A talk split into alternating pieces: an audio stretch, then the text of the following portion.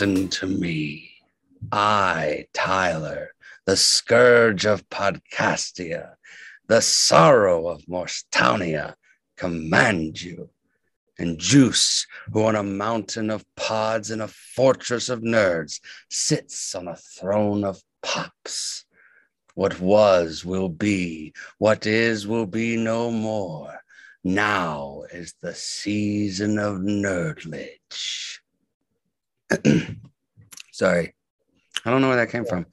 Did you come up Welcome on to another episode of 30 Nerdy Podcast, nerds and nerdettes. I'm your host, the Duke of Nerds, Tyler Mack, and I am joined by the juicy one himself, the Doctor of Nerdonomics, Josh Davis. What's up, Doc? brother nerd? It's so good to see you. It's so good to hear your voice. Mm.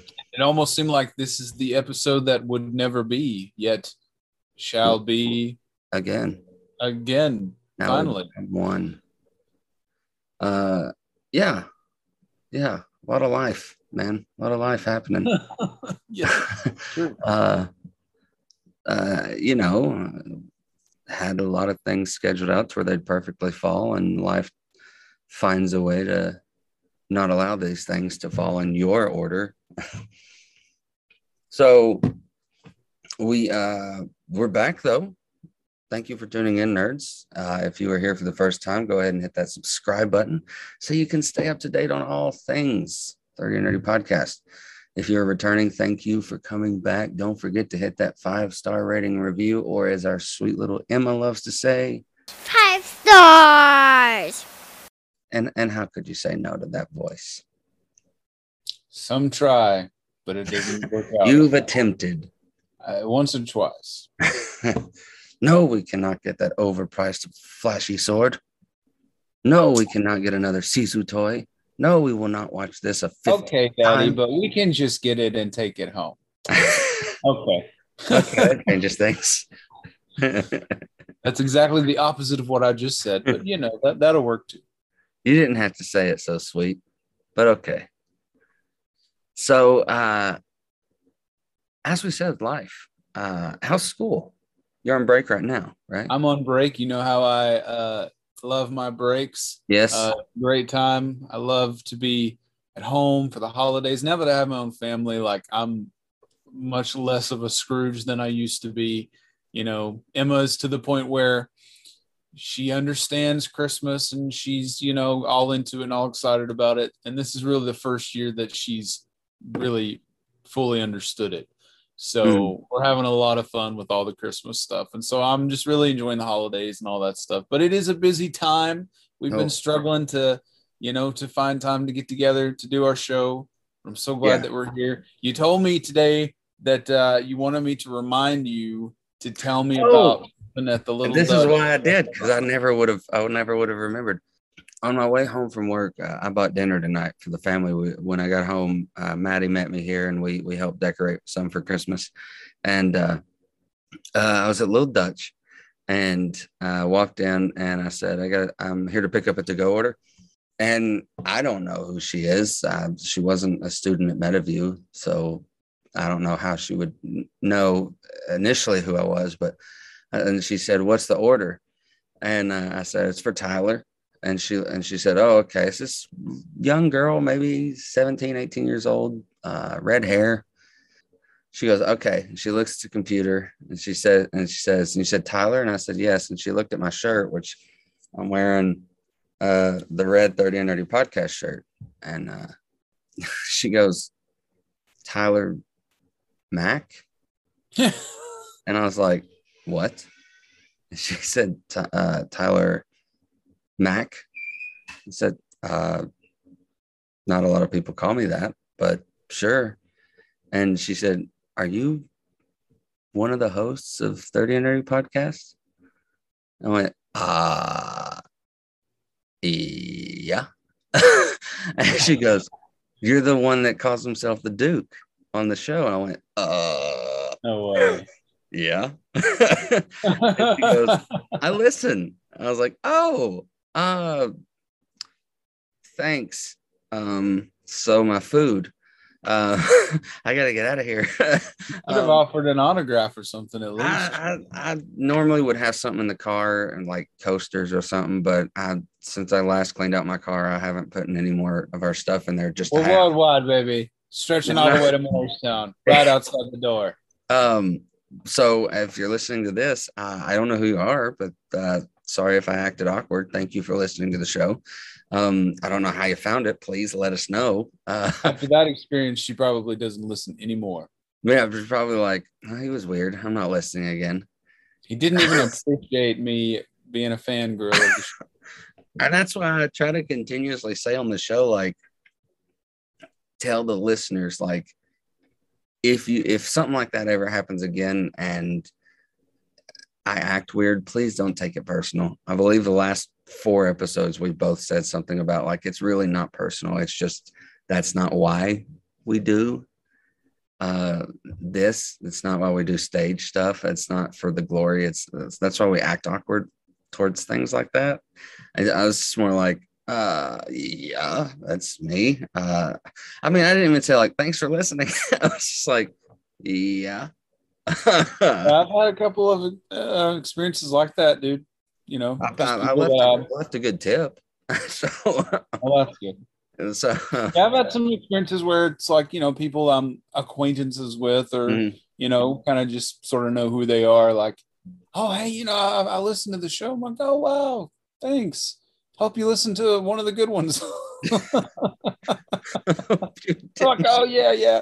I hope it wasn't one of those that after we record and I'm on the way home, I get a text going, I didn't like that one, man. I'm gonna be honest. didn't feel, good- didn't feel good about that one, buddy. didn't feel good about that. Not Uh, a winner this time. I also got on our Facebook page, I got a message from, I don't know him personally. I know that he does theater around town and around the area from time to time. Uh, he sent a video.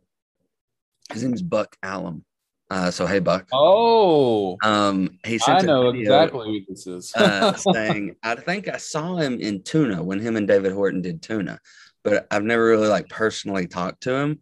And he sent this big video of saying like uh, love the show. It's going great but if you're not careful you'll turn out like me. You have to stop what you're doing right now or you'll turn out like me. 50 with a secret room. And he's it's this adam west style batman secret room that like unveils itself and it's this storage area of thousands of comic books and action figures and I was like, I immediately messaged him back, said, Can we do an episode in there? Can we?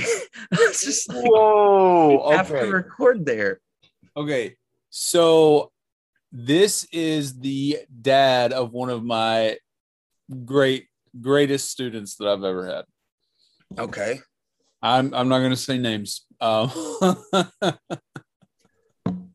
I recently had a class. It was last spring.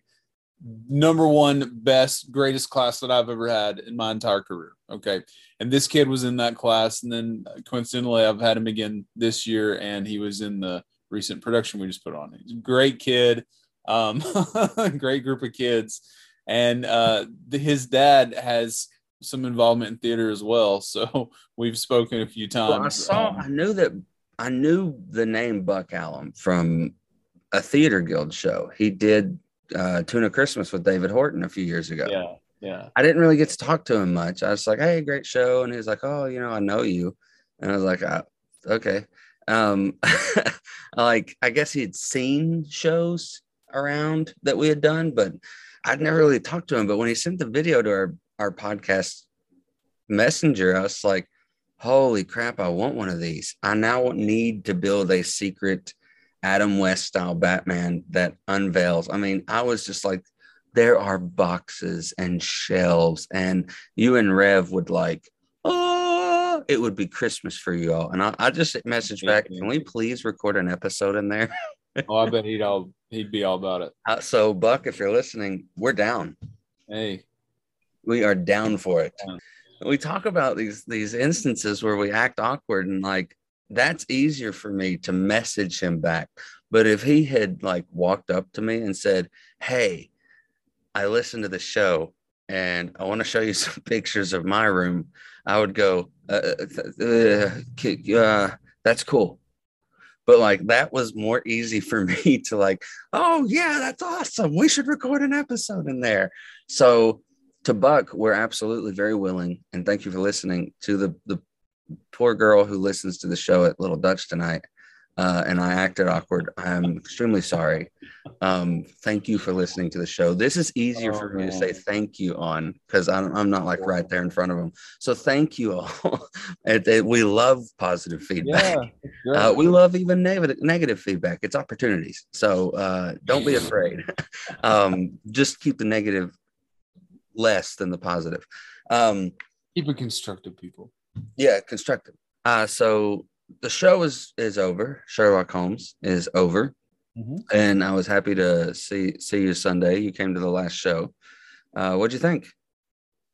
It was interesting. Uh, uh, I liked the whole concept of like Sherlock through the ages, like different Yeah. time periods. It was really cool. And uh, the director TJ, I've worked with him before, uh, and I really appreciated some of his own little artistic liberties he took as far as like the soundtrack and and certain feels of, of moments in the show. So I really enjoyed it.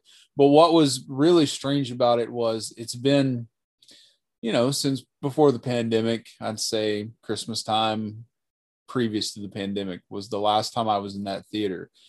And, you know, you got to understand people listening 18, 19, 20, early 20s, Josh and Tyler, You spent Uh, a lot of time in that age. stage. we spent a lot of time in that theater on that stage. Really a huge part of my young Yeah. adult life. Yeah. Really, I, I, it's, it's like synonymous with that theater, you know? Yeah, absolutely. so many experiences there and memories. Um, but walking in there and sitting down in that audience, that place felt so small, like it felt smaller than it used to be. And I was kind of saying that to, to TJ after the show. And, you know, by comparison, the theater that I work in at my high school is probably twice size. So it's, you know, I'm just spending all the time in that huge theater. So maybe it's that aspect of it. But just it was weird, like being in a place that I used to know so well Mhm. and it feeling so strange to me. And I even went up on the stage and kind of walked around for a second. I was like, man, it just feels so different. Well, you text me an intermission. You said, "Does this place seem smaller, or am I crazy?" I Yeah. said, no, it does. It seems smaller. The like it even seems smaller. The last show I did on it was pre was the last show seen in Morristown before the pandemic, chorus line. And it even seems smaller now than it did then in Oh, I guess that was the last time I was in there. I in forgot. February of or January of 2020, before Mhm. everything happened. That was the last time I was on that stage, and I was like, it does seem smaller. Holy Yeah. crap, it does. Like Yeah. I don't know what it is. Um so but I enjoyed it. It was a lot of fun. Um you know, And you did a great job, as you always do. well, thank you. Um, the the vicar role I learned backstage. Um, I was working for voices for that small role, that little bit role part for weeks. Like I played them old ones. I tried to channel uh, different characters, and uh, I think it was Wes or somebody said, "I love how like in the end you turned out the vicar wound up sounding like Loki." And I was like, oh, I mean, I guess he did. Uh, it's just a more loud, deeper than what my actual voice. Because the first time I did it, I was playing it like um, um, Max. We're going to talk about him later. Max von Sydow.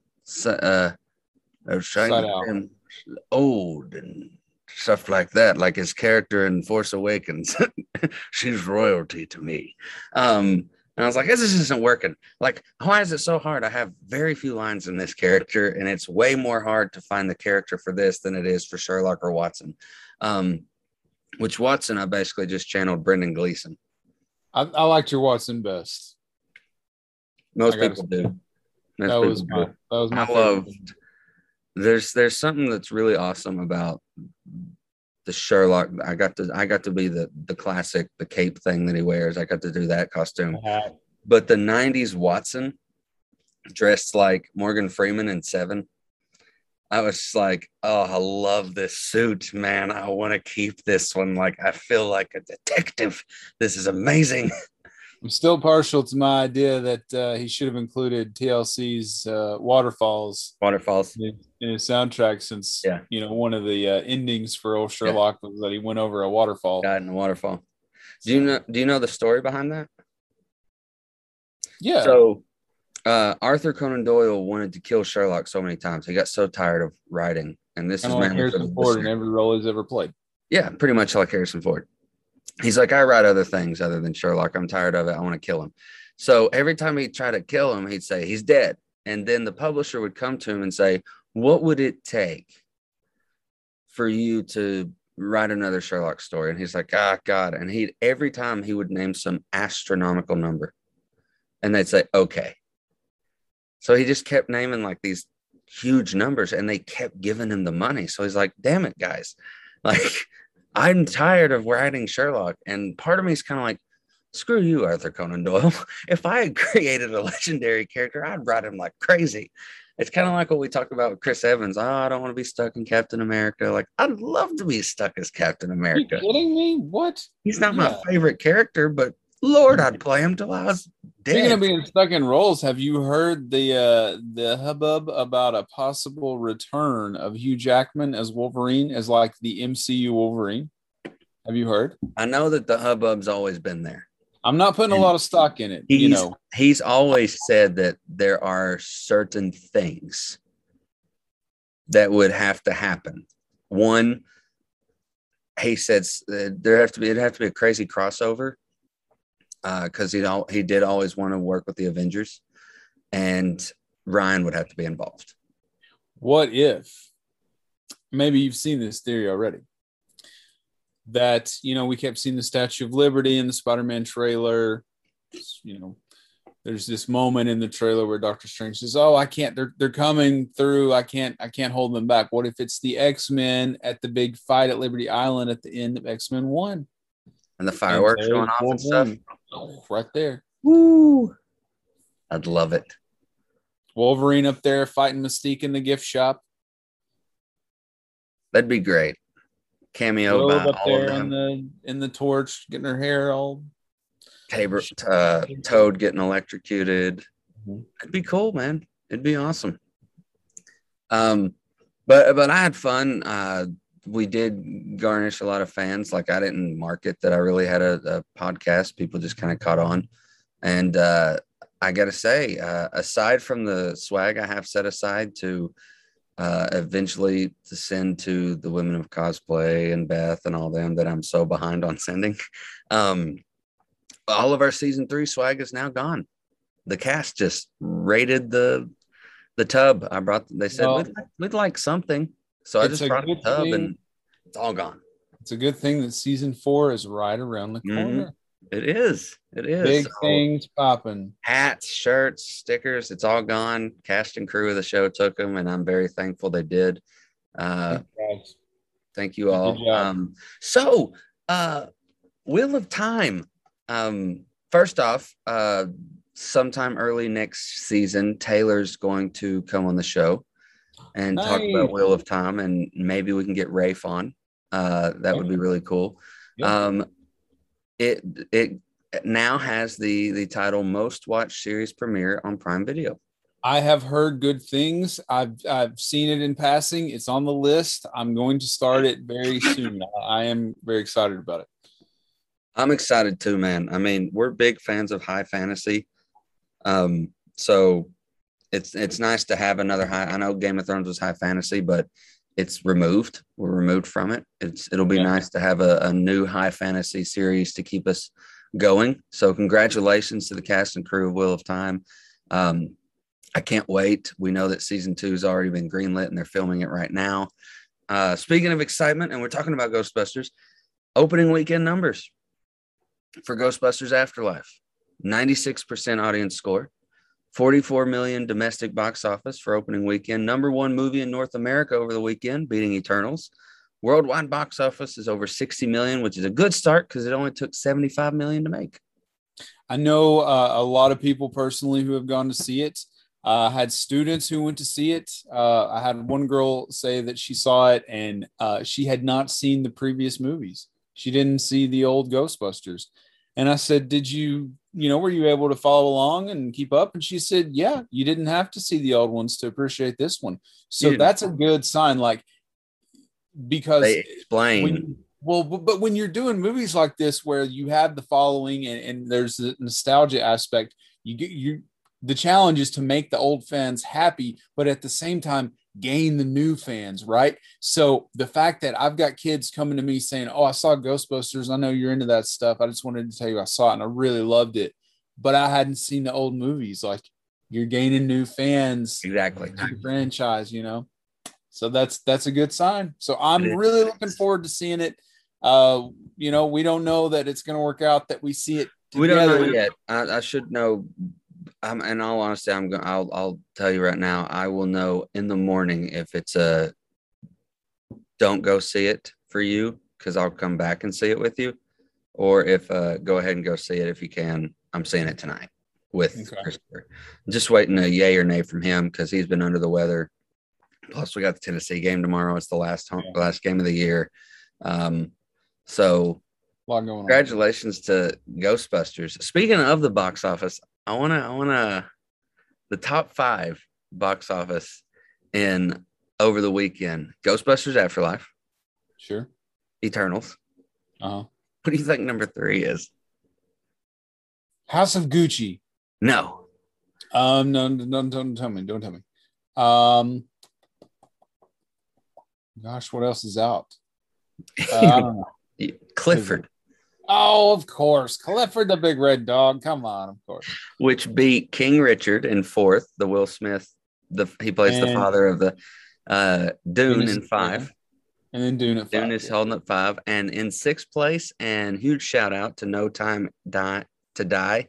It hit Oh. 734 million worldwide, making it the highest grossing Hollywood movie of 2021. I got to catch up on the Daniel Craig. Yeah, Bond. I, I uh, I'm behind on the Daniel Craig bonds. I just, I don't know. I've never proclaimed to be a massive Bond guy.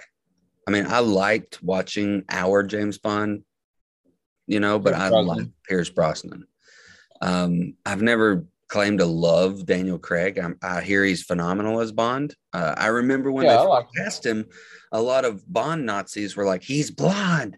Uh, you should go back and watch some of the Sean Connery Bonds. dude. Mhm. Uh, that's Well, fun to watch. That's James Bond. I mean, in all honesty, He was no he was matter your great. generation, let's be honest. um, I know we don't really do a lot of nerdly news segments, but there were two that I wanted to, to, to get your your thoughts on. Let's do it. Uh, one, uh, the the Black Panther sequel has gone on full hiatus. Uh, Letitia Wright uh, injuries. Ha- she suffered some pretty serious injuries that have put a halt to production Mhm. which I'm guessing that may signify that she is possibly who takes the mantle. I don't know, man. This whole thing is really tricky, you know? It's very tricky, and they've already said like, no, he will not be recast. Yeah. So, I get um, it, but Oh yeah, yeah. it's a sh- I mean, it's it's a shame, right? Like there's so It's a much more we could we could do, No, but there's there's nothing. I mean, he he was Black Panther, and he he just was in love with the role and played it so.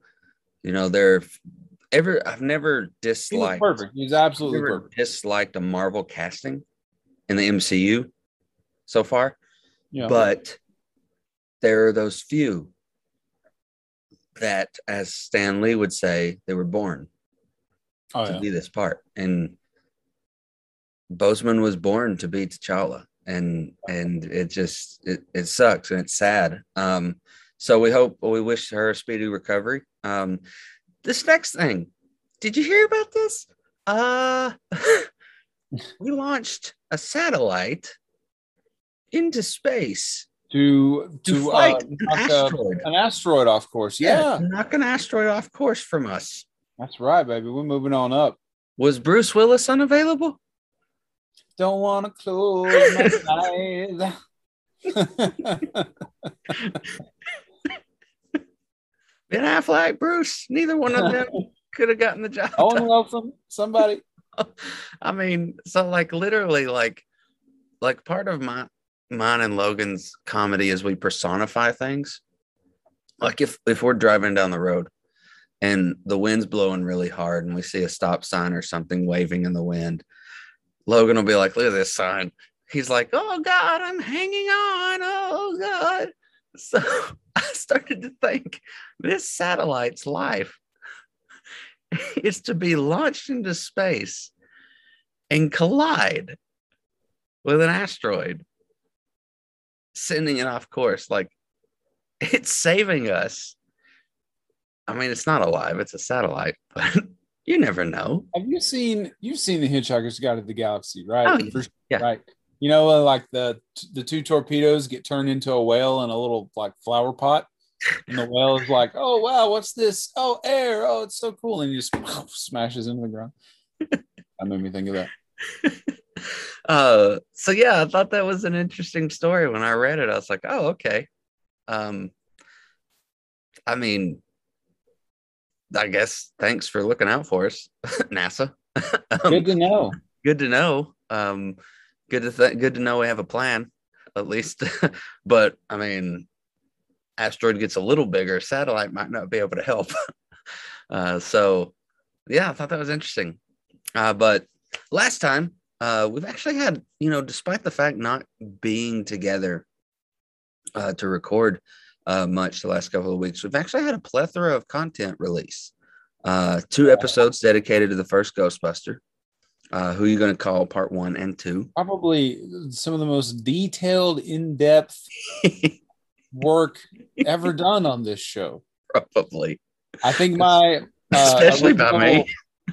my uh, my first Matrix uh, movie breakdown might be a close second, yeah yeah. But goodness gracious, we were Oh, really I'm telling you, man. detailed. And then we Good uh we released a 20th anniversary celebration of harry potter and the sorcerer's stone it's always 20 years. Can you believe it? 20 years. Ugh. Speaking of 20 Holy- years, did you know that today, as we record, 31 years ago, Flubber was released? Flubber. Robin You Williams. Flubber. Mm, Oh, rest in peace. God, love you. Flubber. What a good one. Um, but yeah, great episodes. Uh, Speaking I- of rest I feel like we should we should just say this um, as it is, you know, Oh well documented God. on the show. Uh, the late great Stephen Sondheim has passed away. Rest in peace. uh, Today. Um, as theater people, I feel like we should acknowledge that. I actually just did uh, some stuff about Sondheim in my class over the last couple weeks. My kids had a quiz on Tuesday. So when you uh, get back oh from break, you're going to be like, uh, guys, Yeah, history Oh, yeah. happened. I mean, because this is the guy who gave us Sweeney Todd. Funny thing happened on the way to the forum, into the In woods. The woods. I mean, responsible for uh, the music in West Side Story. Yeah. Iconic. some of the hardest music you'll ever do, but also some of the most beautiful shows you'll ever do. I mean, you you have twice now been a part of a Sondheim project. Sweeney Todd and Into Yeah. the Woods. Yeah. Into the Uh, Woods, which is probably some of his hardest stuff, especially Your Fault. Oh my gosh. Yeah. Every time I show that one in class, I we get to that point, and I'm like, okay, guys, if one person is off, even Yeah. by just uh, like a half a beat, the whole thing is ruined. It's Yeah. like hot potato, boom, boom, boom, boom, boom, and that's what Sondheim music was. It was like a musical train wreck, just, but it always worked. And it's a challenge, but it's Sondheim was was someone who really put a lot of stock into the words. The words are important. The lyrics are important. The lyrics have to have something to say. Not only should they sound pleasant, so like you know, rhyming and the rhythm and the rhyme scheme and all that stuff, but they have to be important.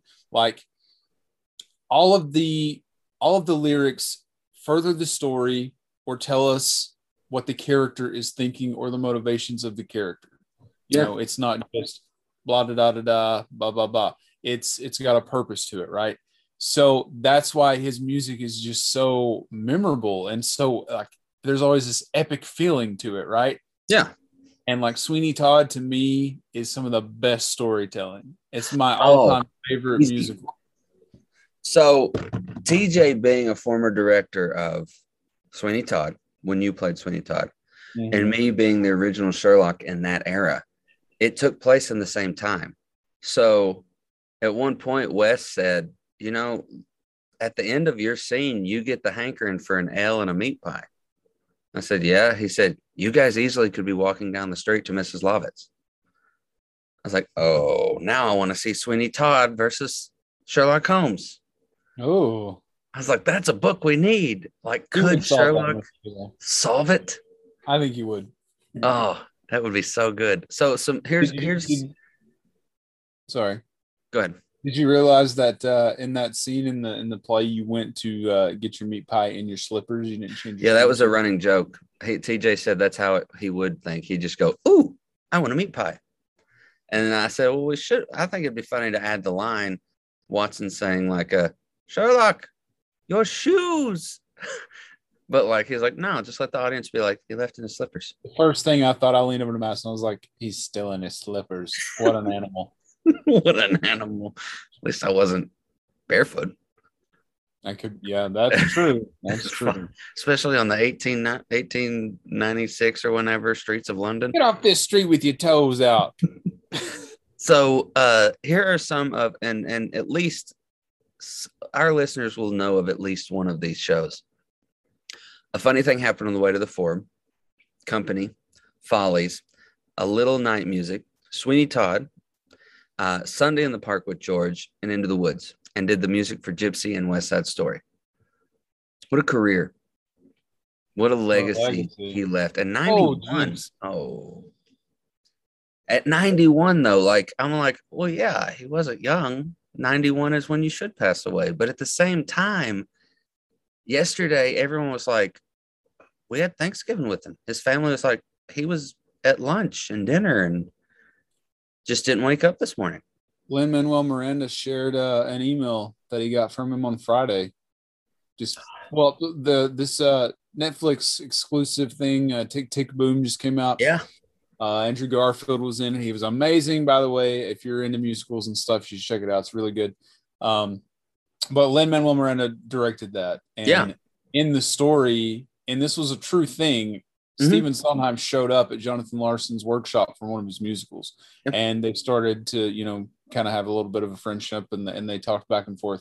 Um, so, you know, Lin Manuel Miranda was getting a lot of feedback about the Sondheim, you know, cameo in in the movie, and he had emailed him about that, um, and just sort of shared his response like, "Oh, I was happy to be a part of John Larson and all this stuff." And you know, Stephen Sondheim learned from Oscar Hammerstein of Rodgers and Hammerstein. Yeah. He was like his adoptive father, pretty much. So Yeah. he said, "I felt like I should repay what he gave me," and I feel like definitely uh Sondheim did that. So And someday Lin Manuel will do that for someone else yeah, 20, 30 years from now. Yes. So, and I, I, I, can, I love the Jonathan Larson story because I'm, I'm such, you've done Rent and I'm a huge Rent fan. Mhm. But on the bonus of disc two of the two disc Rent set is the entire story that you're basically seeing in Tick Tick Boom with Jonathan Larson, like him writing Tick Tick Boom, him working at the diner, his friends talking about his life, and him dying before the premiere workshop of before the first uh uh the first preview of Rent. Yeah. Yeah. And Have you seen it yet, Tick Tick Boom? Uh, no, I'm waiting till me and Maddie can get some time to just sit down and watch it. Um, You're but what I've it. seen is Garfield is, has embodied him the same way that Rami Malek embodied Mercury. He has embodied Jonathan Larson. And Yeah. it's beautiful. It's, Oh, it it's- was very, very good. I can't wait. Um, but we are continuing our Ghostbusters conversation with the 1989 sequel, Ghostbusters 2. Uh, so get ready to bust some ghosts, boys and girls. It's slime time. And we got some some nerd nerdcabulary words here. Uh, PKE or psychokinetic energy is the energy given off when paranormal entities are near. High PKE readings suggest the power of a spirit is dangerous or at least strong enough to cause harm. So a high PKE reading could signify a poltergeist or something demonic or something as scary as a librarian ghost. Um, uh, the second nerdcabulary word is etheric. The etheric layer of the human body that is said to be the lowest level in the human energy field or a person's aura. When you hear people like, oh, his aura is all wrong, or his aura is, I can feel their aura, that's their etheric layer of the human body. And their third nerd vocabulary word is something we're going to talk a lot about in this episode psychomagnetheric slime or mood slime. It's a powerful psychoreactive plasm in Ghostbusters 2 that responds to human emotional states, both positive. You useless piece of slime. you! You're nothing but a. oh, baby. It's always the quiet ones. Uh, so we're going to talk a little bit about Ghostbusters 2, just a little, you know, maybe not as in detail as the first one, but uh, we're definitely going to talk about some behind the scenes stuff, some unknown nerdledge, some of the plot, and we got some other great reactions and questions sent in from the social media verse of Nerdless, so nerds. So thank you so much. Uh, we'll get to those uh, after we take a quick intermission. 30 Nerdy Podcast. We'll be back. 30 Nerdy's presenting sponsor and the home of all of the official 30 Nerdy swag is Advertising Expressions. Juice, what would Superman be without the big S on his ah, shirt? Oh, yeah, yeah, yeah. And what about Iron Man? What what if he couldn't slap that Stark Industries logo on everything? You know, Clark and Tony, they probably go to Advertising Expressions, like us, for all their advertising oh, needs. Oh, yeah. And so should you. And when you need your own symbol, like for work, church, school, a, a, team of super friends, maybe, check out Advertising Expressions. They can help you get your name and logo in front of as many people as possible, as often as possible, for as long as possible. That's right. So whether you're a billionaire, playboy, philanthropist, or faster than a speeding bullet, check out Advertising Expressions at advertising-expressions.com. Or give them a call at 423-586-3270. And tell them the nerds at 30 and Nerdy podcast sent you. Tennessee Legend Distillery was founded in 2015 and has quickly become one of the top distilleries for natural extracts and ingredients in its spirits. With no high fructose corn syrup, artificial sweeteners, or harmful ingredients, Tennessee Legend Distillery has four locations in the state of Tennessee, with our Newport, Sevierville, Cookeville, and Nashville distilleries. You see, at Tennessee Legend Distillery, we have spent more time focused on the quality of our spirits than the number of our stores. We have a great selection of non flavored spirits as well, like vodka, bourbon, whiskey, and gin. Tennessee Legend Distillery has multiple awards and medals for state, national, and international spirit contests, and even carries 2019's Best Tasting Whiskey in the state of Tennessee with our Salted Caramel 60 proof whiskey. We offer discounts for veterans, active military, nurses, police officers, firefighters, first responders, and even multiple bottle discounts. Don't live in Tennessee? We ship to select states. Go to gacraftspirits.com to see if we deliver to you. That's G A C R A F T S P I R I T S dot com. If you stop by the Sevierville location, tell them 30 and Nerdy Podcast sent you and be a legend Tennessee Legend Distillery by receiving a free shot glass and 15% off of your order. What are you waiting for? Cheers to you.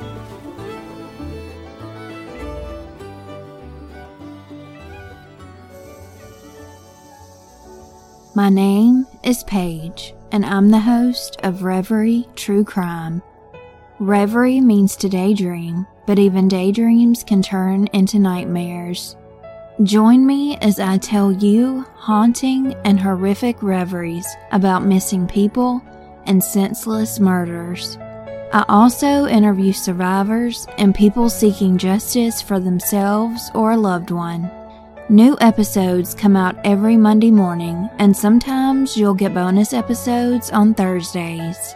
Wherever you're listening to this current podcast right now, you can find Reverie True Crime.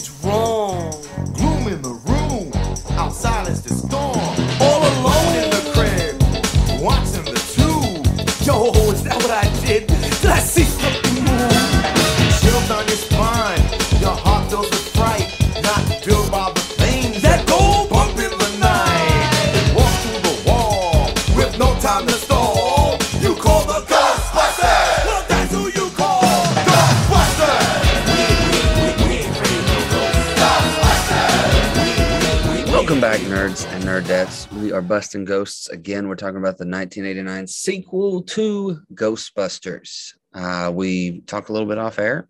Doesn't get the love as much as the first one.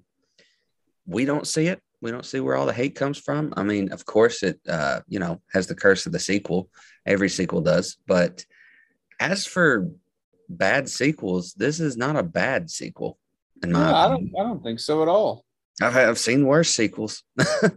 I mean, but we'll but we'll talk about all that. So let's talk a little bit about Ghostbusters 2. Juice. Let's do. Well, Ghostbusters 2 is a 1989 American supernatural comedy film directed and produced by the one and only Ivan Reitman and written by Dan Aykroyd and Harold Ramis, much like the first Ghostbusters. Mhm. Film stars Bill Murray, Dan Aykroyd, Sigourney Weaver, Harold Ramis, Rick Moranis, Ernie Hudson, and Annie Potts, all returning from the first movie.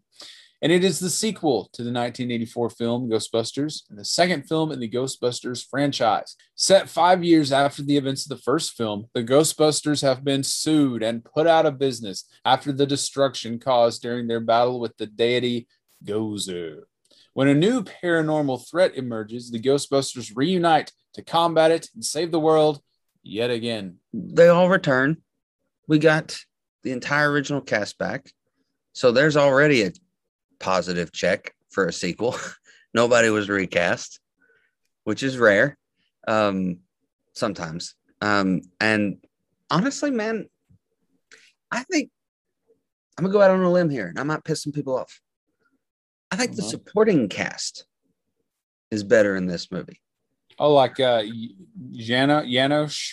Janos, which there is every time he is in a scene, there is a robbery going on because that man steals every scene he's in. Let me tell you about Janos. I learned this listening to a, a podcast. Actually, we're ready to ready to believe you podcast, and they're about it's about Ghostbusters. It's a Ghostbusters podcast. Okay. Hence the name. Um, so they talk a little in depth about the guy who played Janos, and he created. I mean, he was kind of like Bill, barely any script for him, barely. So about ninety nine percent of what you see him doing, he's just doing. Like when he comes enters and he's like, everything you're doing is just bad. The accent he gave him, uh, he he created an entire backstory and created a flag for where he was from, which was a fictional area that sat on his desk. Do you know where his character is from? Where? Carpathia.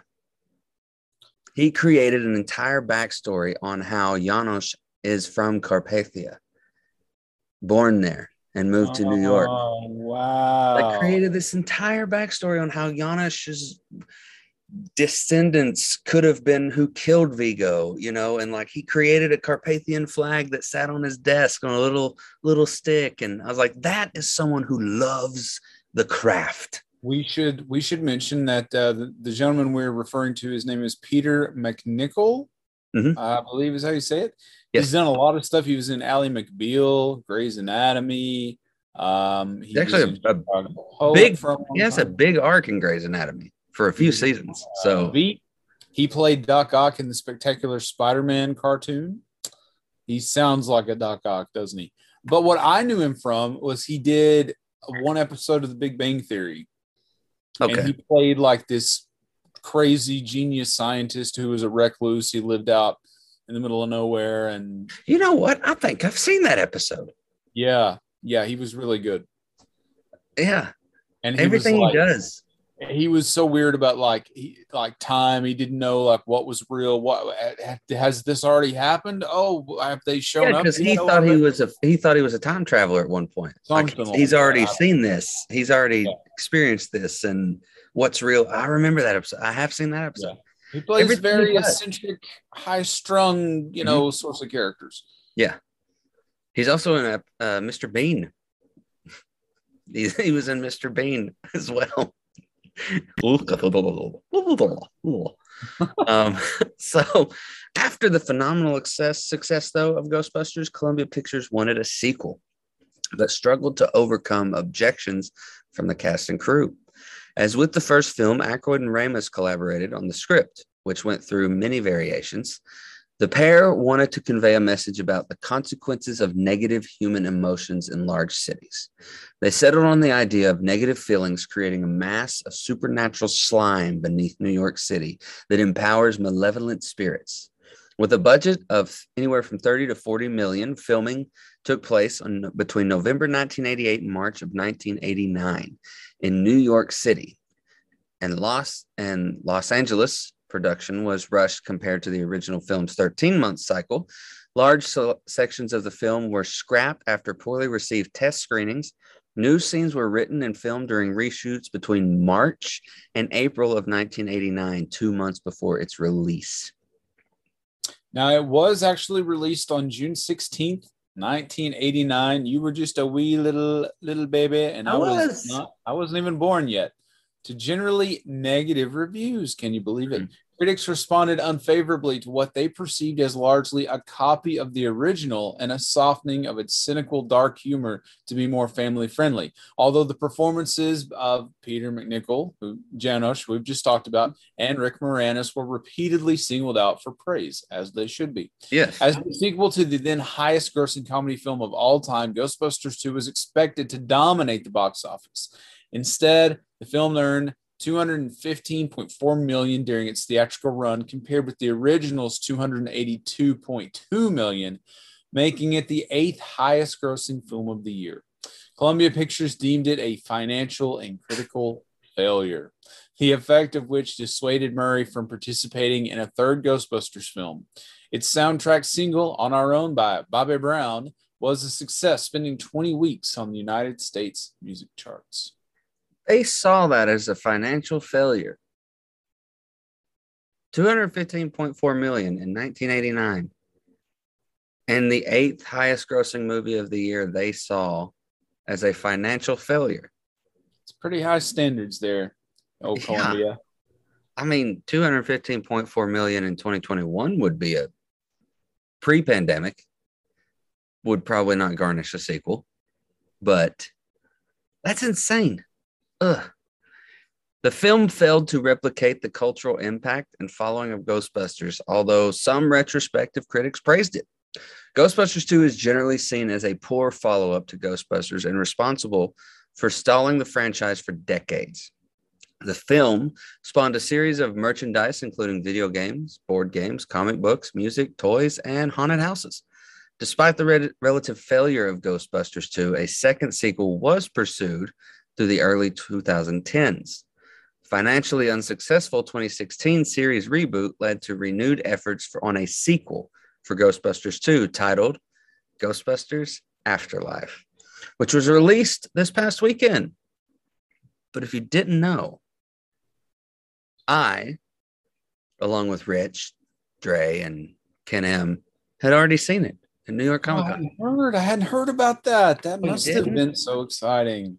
It was Wow. 7,000 grown people bawling their eyes out, hugging one another, smacking one another violently in excitement. And if you ask Maddie, she loves to tell the story.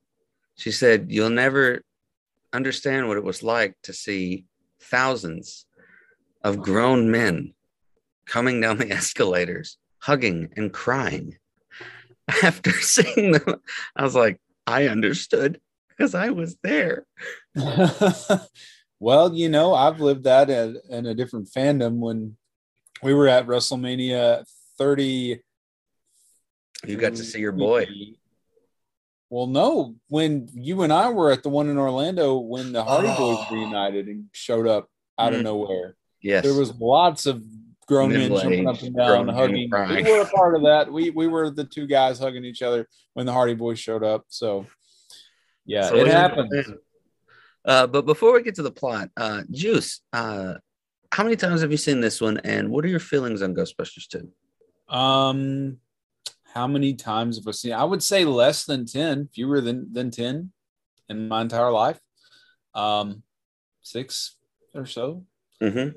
Uh, my thoughts on it are, I, I like it. I like it just fine. Uh, yeah, I understand it doesn't have quite the same magic as the first one, but that's that's a common thing, right? Like it's hard to, you know, catch lightning in a bottle twice. Yeah. Uh, but I feel like it totally holds up. I, I I don't understand the hate for it, but that being said, I'm also not a ghost head like Yeah. you. and a lot of- I don't get the hate. Like we said, mm, probably say a hundred times, uh, nothing will ever beat the first of anything. I think the only time I've ever said a sequel was better was um, the reboots of The Hills Have Eyes. I think the sequel's better. Uh, Empire's better than A New Hope. It's very rare to say a sequel's ever better than its original. So to go in thinking, oh, this is going to be better, initially, you're already setting the sequel up to fail. I think you have to go in with realism in your mind.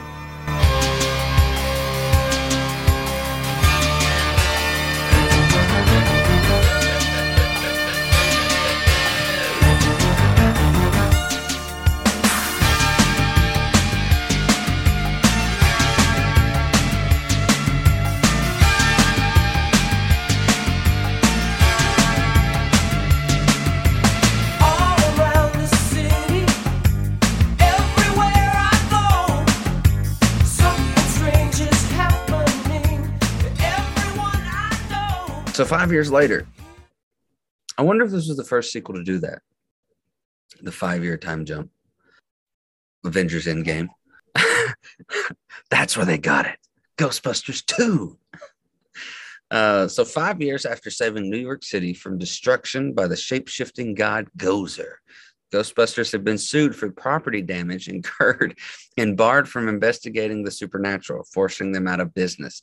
First of all, nobody sues the Avengers or the Justice League. Nobody Well, sues they did. superheroes. They did get some laws put in action because of them, though. That's true. That's true. Um, But I, but there were so many people there in the first Ghostbusters to bear witness to what went down. How could there not be some exceptions made? Like these guys are clearly the heroes. the mayor also literally said, "Go do it. What do you need from me?" And then stiffed him on the bill. And also, why is it that Rick Moranis was an accountant and now is qualified to be a lawyer? Well, he got his law degree on at night school because he that? wanted to. He moved into tax laws from accounting, So, oh, okay. So I missed that. and they just hired him because they were like, "Well, he's cheap for us, and he's got his law degree." Uh, so Ray Stantz now owns an occult bookstore and works a side job alongside alongside Winston Zeddemore as unpopular children entertainers. Uh, Egon Spengler works in a laboratory experimenting with human emotions, and Peter Venkman hosts a television talk show about psychics, which plays back to the line that Dana says. You don't seem like a scientist. You're more like a game show host. game show host. So I have something about the uh, game show, or not the game show, but Venkman show. The guy predicting the end of the world. That's Sam Witwicky's dad from the Transformers, Yes, it is. and the lady there, uh, she was Monica on Shameless. Monica Gallagher, the, the mom to all the Gallagher kids Mhm. on Shameless. Uh, that is uh, Mr. Witwicky. And uh, spoiler alert if you haven't seen it, he was right. The world did almost end that New Year's Eve. He was right in his prediction Why? what happened? because that's when all the stuff with Vigo goes down is New Year's Eve. Oh, He was right the entire time in his prediction. It should have ended, but they got in the way of it. And I, if I were him, I'd be like, I was right. You guys kept it from happening. I'm suing you. who was it that uh that said it was Valentine's Day? Because uh. Valentine's Day, bummer. Oh, the- I also love that, like in the movie, they can't break the fourth wall. They can't look at the camera. But you put Bill Murray on a show he's hosting, it gives him these opportunities to look Yeah. at the camera because he's looking at his, his at his audience up for Yeah. the show. So he, those little things he's doing, like very like set the stage for people like Ryan Reynolds and Deadpool. But like that line, Valentine's Day, Bummer. well, it's like, well, for your sake, I hope you're right. Like, why the, why this year? Why New Year's Eve? It's not going to do good for your book sales, man. Like, you won't get you won't get paperback sales for at least another year. Um, so, flash to Dana Barrett, Peter's ex girlfriend, has an infant son named Oscar with her ex husband and works at an art museum cleaning artwork. She turns to the Ghostbusters for help after Oscar's baby stroller rolls seeming, seemingly by itself into a very busy intersection. At the museum, a painting of Vigo the Carpathian, a 16th century European tyrant and powerful magician, comes to life and enslaves Dana's boss, Janos Poha. Vigo orders Janos to bring him a child that he may live again, allowing him to escape the confines of his painting and conquer the world. Because if his infatuation with Dana uh, uh, didn't say enough, you knew that Janos was going to choose Oscar. oh, command me, Lord. Oh, command me, lord. By the way, uh, this actor, uh, Mr. Uh, Mc, MacNicol, Yes. Peter MacNicol, he also was Mad Hatter in the Arkham uh, Batman games. One of my favorite games uh, series That's of one of my favorite renditions of Mad Hatter. Same here. Yeah. He is good. So this guy is Oh, is yes, top detective. notch for sure. Where is Alice? Dark Knight. Um, a little bit about this gentleman who plays Vigo Carpathian, Physical Vigo, the physical Vigo. Yes, like a German wrestler or something. he was a? German wrestler, and his father was a Nazi soldier. Wow. hmm Um, we'll talk a little bit more. I have some some some unknown nerdledge about him when we when we discuss the why we keep saying the physical Vigo. We'll talk about. Right, right, right, right. Um, so this first little bit is why I think the sequel is not bad. Okay, it sets us up with five years later where they are. It gives us that nice little quick explanation. You know, Egon's working in a lab trying to work on the uh, experiments with human emotions, how negative emotions and positive emotions can affect the environment around people. Uh, which, first off, can we just say, uh, liar? Just to get, did you did you catch that when uh, she's her back's to him and she says, "Does he ever mention me? Does Peter ever talk about me?" And he just looks at her and he goes, "No," and holds the thing up to her to see her reaction yeah. straight up lied to her for science, man. no.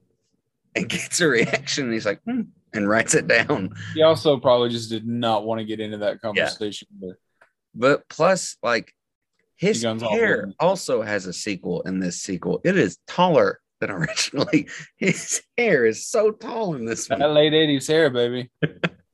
Um, the close, the taller your hair, closer you are to God. Close to Uh, God. um, but I love this entire opening, man. I mean, it gives us where everybody's at, somewhat of a what's happened in the five years. Um, Ray and first off, uh, poor Dana. Five years later, still she can't catch a break. Uh, piece of crap. And let's just discuss that. That's the true villain of this movie. Because Ivan Reitman even said, like, oh, it's it was meant to suggest to you that she ended up marrying the stiff from the first one. Who's the stiff? It's suggested that Oh, she ended up marrying him after her and no Peter broke up Okay. because he was also an orchestra player. And well, we broke up, the divorce happened, he got a better opportunity in London and just abandoned his freaking child. He's mm-hmm. the bad, bad guy in this movie. I, I, I did. I never liked that. That they she had a kid with somebody else, and she ended Yeah. up with somebody else. Why couldn't they have just been together and it be his kid and raise the stakes that much more? it would have raised the stakes more. You know, like this is Venkman Jr. out here that's in danger. I don't know. Just because it felt like we're just rehashing the whole he's trying to get the girl and she's not interested. Yeah. Oh, now they got the girl, but now we're starting all over again. You Yeah. know? It's my baby, but I'm not really been present. It scared me. We broke up. Yeah. Gives him an opportunity to be a um, a second chance father if they went that route. Like, no, let's give him a story arc of becoming a better father. But like suggesting that she ended up marrying the sniffly stiff with the allergies in the first movie, and he just abandons the child to go to London. It's like, what a terrible human being. He's worse than any ghost trying to rule rule, rule the world. You Um, worthless piece of slime. um, Ecto One's looking rough.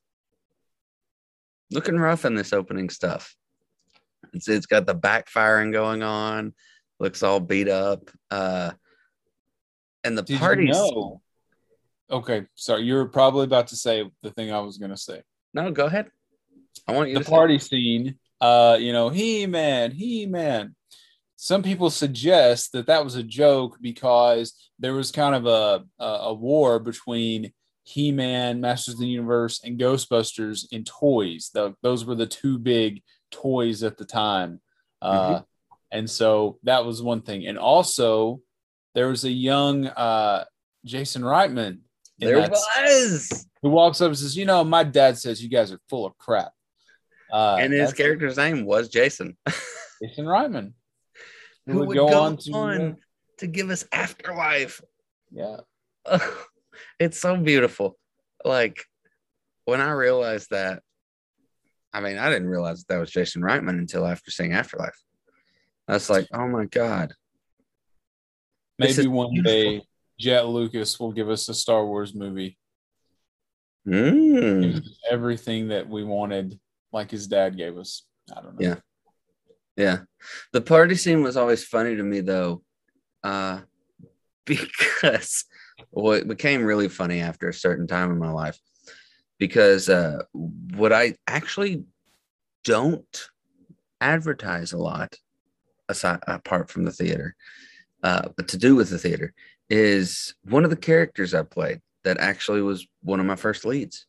Um the summer after my senior year, uh, I played Chad in High School Musical. And after High School Musical ended, did I ever tell you about some of the things we we we do as characters? I don't know.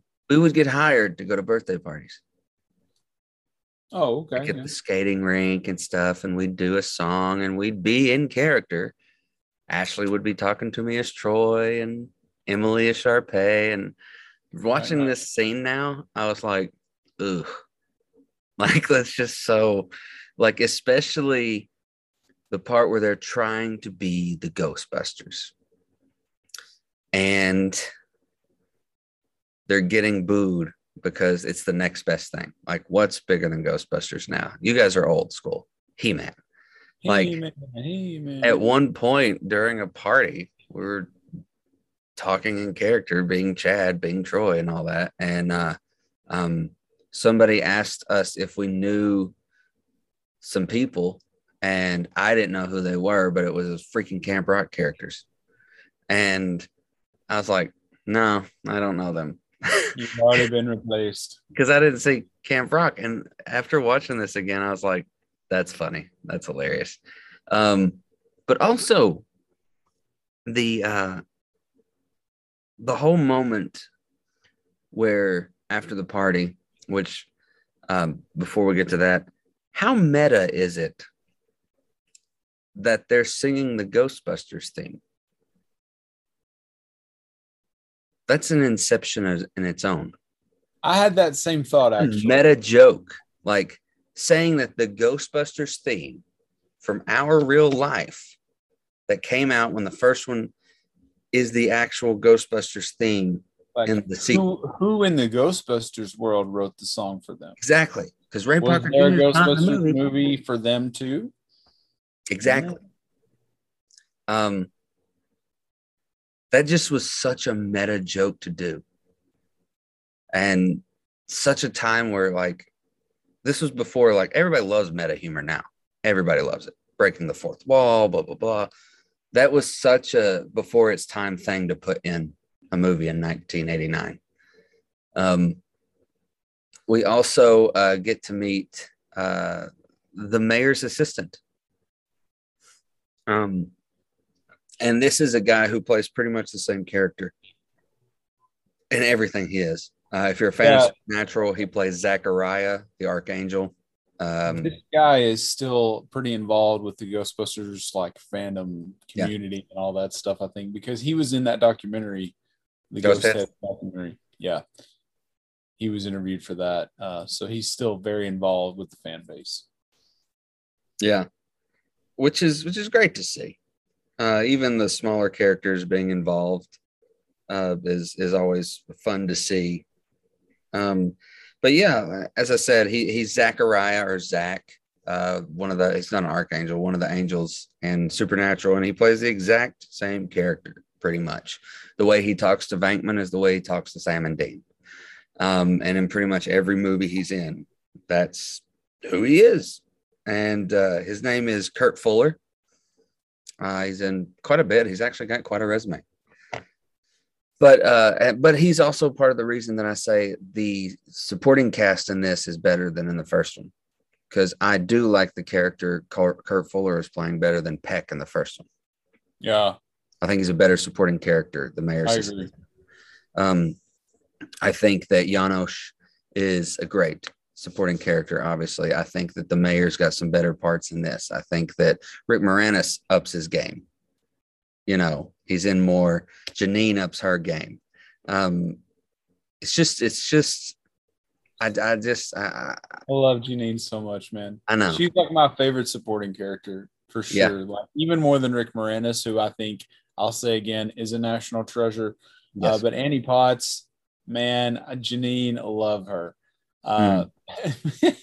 what was it she says about uh, like uh, Danny comes back from dinner and it's like, oh yeah, we gave him a, a French bread uh, bread pizza, Pizza. and he went passed right out. right He's now. a very good baby. It's like you would never give that to a baby. like, Like, oh, good, When okay. was that age, if you all had came home and I'd said, "Yeah, I gave her a piece of pizza and she just passed right out," you guys would be like, "You are never watching her. Again. You can't feed a toddler pizza. I mean, not even a toddler, it's a baby." Um, I, I just think that all the character moments we get early on here in this first little bit and introductions to supporting cast and where they what they're doing now five years later it just seems more tight in this one. And maybe it's because the first one was so new and so is it going to happen? Is it going to work? So rough around the edges. This one's more i mean in this one they actually had a true hollywood cinematographer do everything. I mean he had done actual oscar award winning films and they actually had uh ilm do the stuff in this one Right. that's, that's the name of it, right? Like Boss was already dissolved again by by the time this this movie came around, and ILM actually did it. So it just seems tighter and more more polished, and maybe that's why a lot of people didn't like it. Maybe they saw the polish and were just like, "Hmm, it's just not the same. Mhm. But again, you're not going to get the same. Um, and another funny thing I found that the second most asked question online when you search Ghostbusters 2 um, to the second or third is was Vigo a real person? I was like, "Ah, well, I mean, I guess they did their job if they made him feel so real, like everything they talk about Vigo that people are actually saying, Yeah, I mean, real? Seems like he could be one of those Yeah. like, you know, uh, Genghis Khan or something like Nostradamus or, or Yeah. Ivan the Terrible or Yeah. so yeah. I mean, I think they did a good job then. If people are literally like, huh, this guy might be real. He seems real, but he wasn't. he was not a real person. Uh, I think we would know about Vigo the Carpathian by now if he were real. Somebody would have taught us in history. Thank God he wasn't real. he wasn't a nice guy. No, he was not. He was terrible. So, moving on to a little bit more of the plot. Meanwhile, the Ghostbusters excavate the intersection where Oscar's stroller stopped and discover a river of slime running through the abandoned beach pneumatic transit system. Ray obtains a sample but is attacked by the slime and accidentally breaks a pipe that falls onto a power line, causing a citywide blackout. Hmm. The Ghostbusters are arrested again and taken to court for damage and for investigating the supernatural. In the courtroom, the slime sample is presented as evidence. It responds physically to the judge's angry tirade against the Ghostbusters and then explodes, summoning the ghosts of two brothers he sentenced to death. The Ghostbusters capture the ghosts in exchange for a dismissal of the charges and the right to resume the Ghostbusters business. Oh my God, it's the Scaleri brothers. That part was a little spooky. It was the Scaleri. I was watching this uh, the other day, and Emma happened to be in the room when that scene Oh, no. started. Well, I paused it because I knew like most of this movie, nothing's going to bother her. This part would definitely freak her out. So I had to pause uh, while she was in the room. Really, the only part in the whole thing that's spooky. That's that's a very, but it's also a very trademark for this movie. Like everyone knows the courtroom scene, even if you've seen it first. A lot of people harken back to the courtroom scene. They loved it. The dialogue that happens, uh, stuff like that. The Scaleri brothers are great. Uh, getting to see them put on the packs again, it's just fantastic stuff.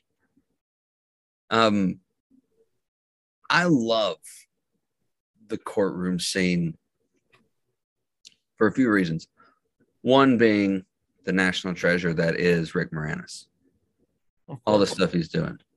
Um, even when he walks into the scene, his first lines, he's like, I, I do mostly tax laws.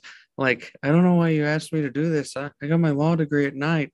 And Dan Aykroyd's just like, that's great, Lewis. We were arrested at night. like, just these little things. And like watching Egon's face in the courtroom scenes.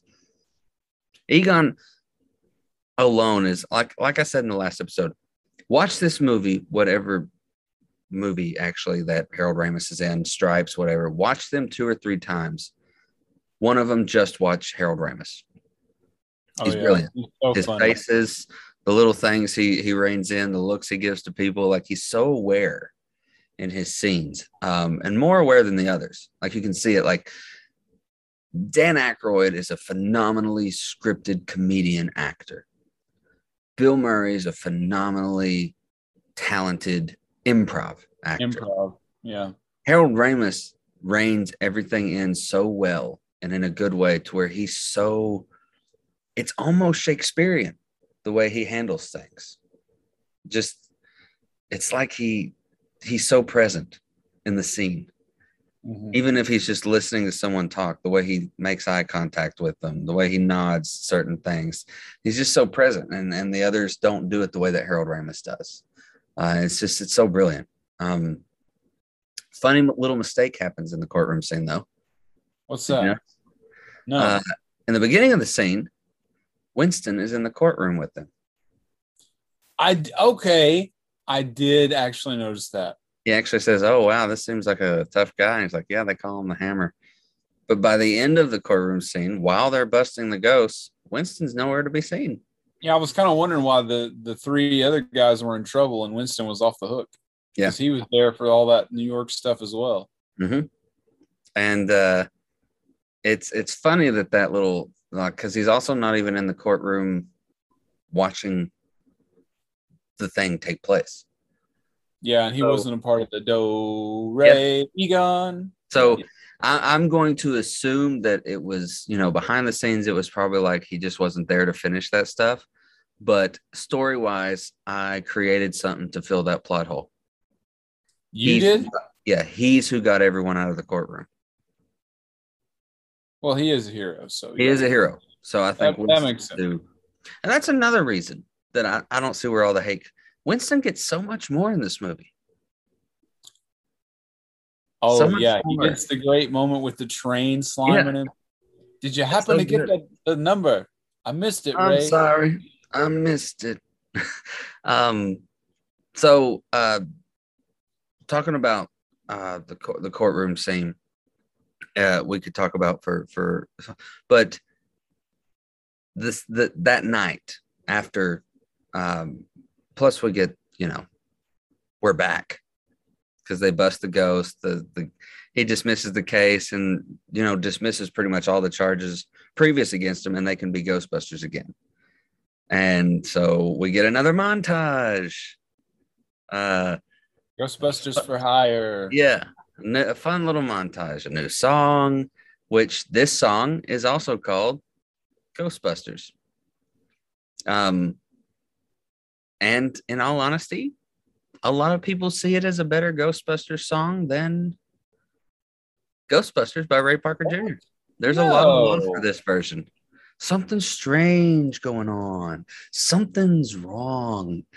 Uh, and we get another commercial from him where where uh janine and lewis are in bed together and this fake ghost comes across and they're like ah who are you going to call? Ghostbusters. Who are you going like, to call? that's right kids. New with coffee mugs and balloon for the kids. Like it's it's so cheesy. It's great. It's great. I love the courtroom scene. I love the montage. Um and and i think part of the thing that some people hate about it is there are blueprint. Like let's do that moment again. Let's do another montage let's do another peter dana moment But I feel like that was also a common thing in the 80s too, though. Yeah. Like 80s Tropes. movies that. tropes. There were always tropes. There's tropes today. You cannot, even if you're a massive MCU fan, most of those early phases were blueprints. They just followed the same MCU pattern.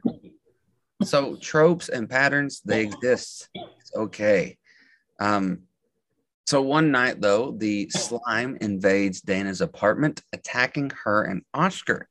She seeks refuge with Peter, and they rekindle their relationship. Uh, the Ghostbusters discover the slime reacts to emotions and suspect it has amassed from the negative emotions of New Yorkers.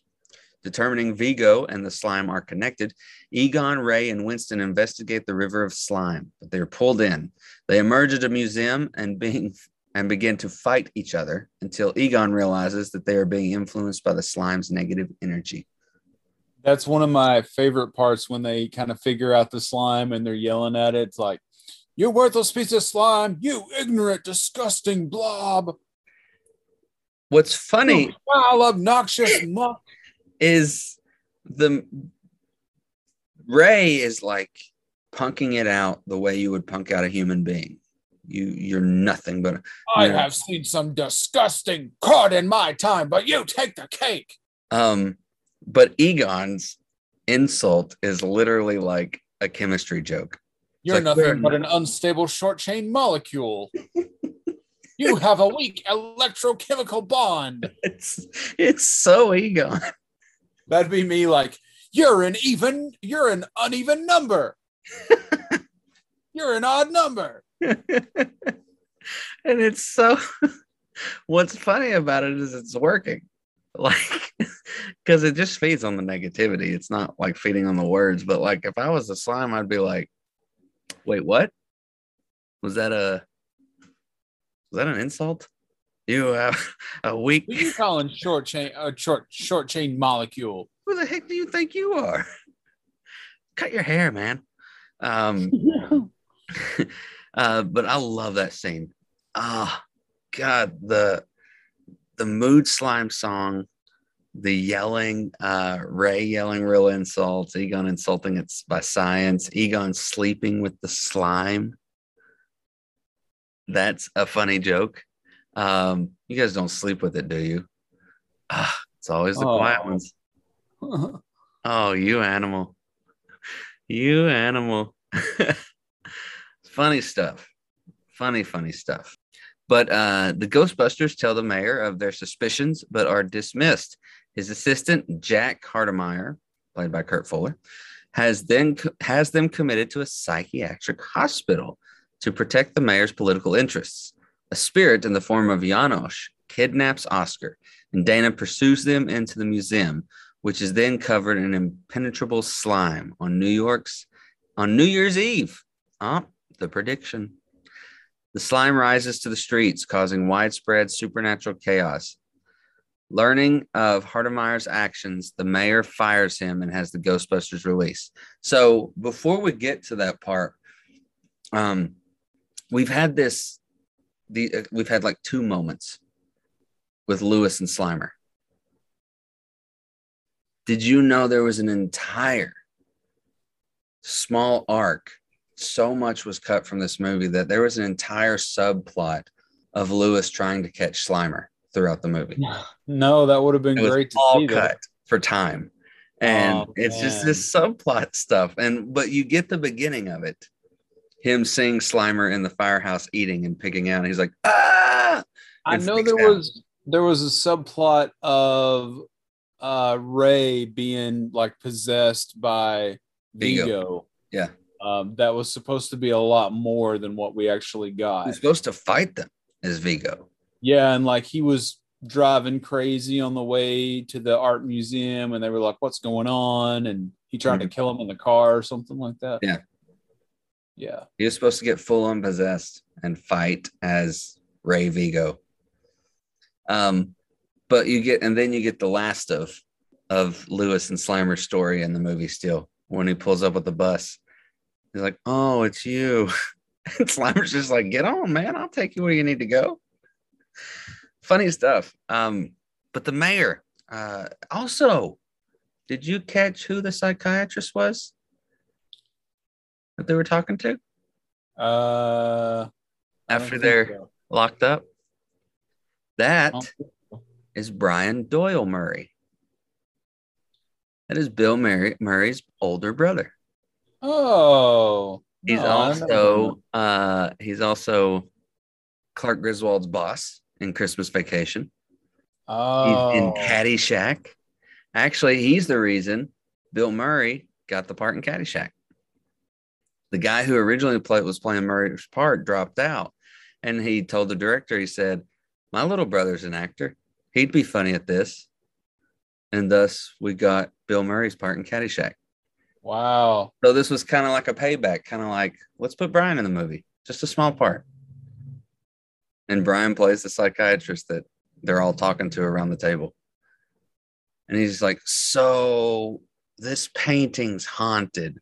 And they're all trying to tell him everything. And Bill just looks at him and goes, I don't know. I think these people are crazy. Just a funny little moment with his brother. just like, that's so cool. That's awesome. It is fun. It is a lot of fun. Um, but moving on, the last little bit of the plot here. Determining the need for a positive symbol to rally the citizens and weaken the slime, the Ghostbusters use slime charged with positive emotions to animate the animate and pilot the Statue of Liberty through the streets filled with cheering citizens. At the museum, the slime barrier partially recedes in response to the positive emotions, and the Ghostbusters use uh, they use the statue's torch to Mm. break through the ceiling, stopping Vigo from possessing Oscar.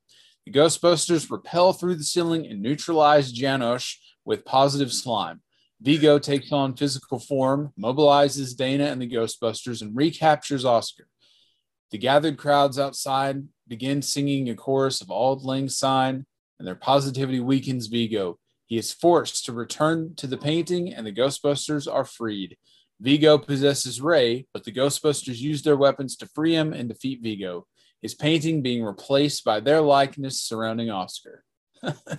In the aftermath, the Ghostbusters are cheered by the city, and the Statue of Liberty is returned to Liberty Island.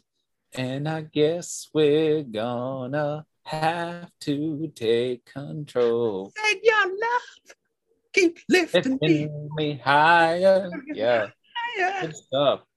I mean, and that's also just a reuse. Instead of Stay Puft, let's get a giant thing marching through the city, but in a more positive manner. Yes, it's a blueprint opportunity and a reuse from the first one, but it's done so well. When they're when they're realizing that they need this positive thing, they're like, we need something positive, and they're all standing there, something pure, something everyone knows, and sliming Lady Liberty with the positive slime and playing the song, which is like a remix mm, reboot version of the song they had played previous. Um, it's just great, man. It's great stuff. Uh, it's exciting. It's fun. Um, I love the the painting. I think I did realize this past time was that's a little cheesy. Who who controlled who who changed the painting? What entity was like, let's make the painting them? And and who it wasn't Vigo. Like he's gone. I don't know. That part was a little little difficult to wrap my head around. Kind of like, ah, it's funny, it's cheesy, but who who did that? Well, it was different though. Yeah. But the fight also, uh, two of them have the positive slime and two of them have their proton packs. Um, Ray gets possessed. He looks odd possessing Ray. Looks like a monkey, like a poorly made teddy bear monkey. Uh, Murray even uh, Venkman even says, "Oh, Vigo, you have been a bad, bad, bad monkey," or something like that. Yeah, he does say that. just those little, little moments too. I think uh, one of one of the comments we got later discusses a little comparison of Gozer and Vigo, and when we get to that, I think that'll that'll shed some light on why some people didn't like the sequel as much. Um, but this entire like last act, man, I, I thoroughly enjoy it. You know, we also get to see Lewis suit up, and he's on the outside, and uh sh- you know, with the proton pack blasting the slime shell, trying to help because you know he wants to be a Ghostbuster, and he just wants to help the guys. I was born to wear this. You look so good. Cool. we haven't discussed that. Um, Lewis and Janine hooking up mean, at Dana's apartment. That was an interesting choice. oh, it makes perfect sense to me though. It does. It makes perfect sense. Um, the whole like, uh, I'd like to have a kid one day. Right now, here. you want to play Super Mario Brothers or something? Super which, Mario Brothers. huh? which suggests that in Dana's apartment, which is much nicer, I like the second, the sequel's apartment better than the first one. She has Super Mario Brothers. That line suggests that Dana has a Nintendo with Super Mario Brothers. she's hip. She's cool. She's she's she's jive. She's hip to the whole thing. But I liked it, man. I mean, uh, Lady Liberty walking down New York City with your love keeps lifting me higher, all while being controlled by a Nintendo toggle thing. That's great stuff. It's good. I enjoyed Yeah. it. And I, I love it. being soaked in slimes and him and Ray at the end, since they're both soaked in this positively charged slime, they're like, hey, listen, I love you, man. You know, I, I I love like you too. an unfortunate unknown nerdledge uh, that I know, Oscar, played by twins. Mhm. Uh, one of the two twins, unfortunately, committed suicide in the past couple years. Did you have that? I did not know that. No. Yeah, Wow. That's sad. yeah. I couldn't imagine uh not just your brother, but your twin brother. I know, right? Because there's this is there's this even science hasn't been able to prove it. Like explain it. There's a connection For in sure. twins. And I couldn't imagine, man. That'd be terrible. Yeah. That would be terrible. So yes, but speaking of some unknown nerdledge, uh, let's let's dive into that.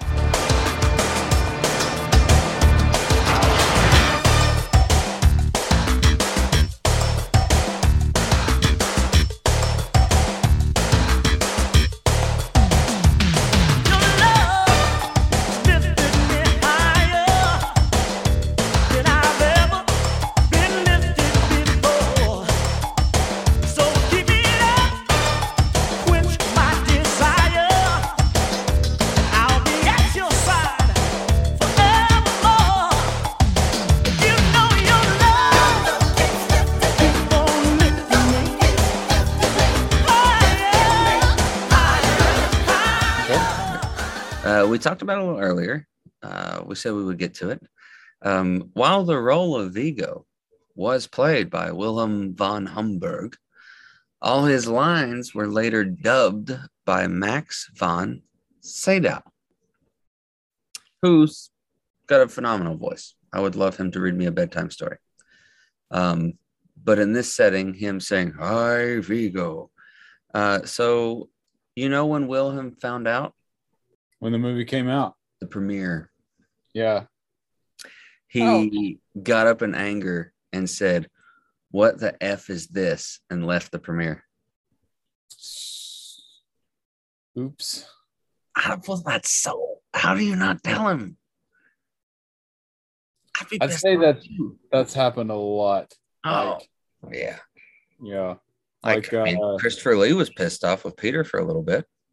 Yeah. His whole death in uh, Return of the King. Everything was cut out of the theatrical of three. He wasn't even in the Yeah. Dadgum movie. Yeah. So, I mean, it, it does happen, but to not tell him and to learn the during the premiere, that's not my voice. You've been dubbed by a much better voice.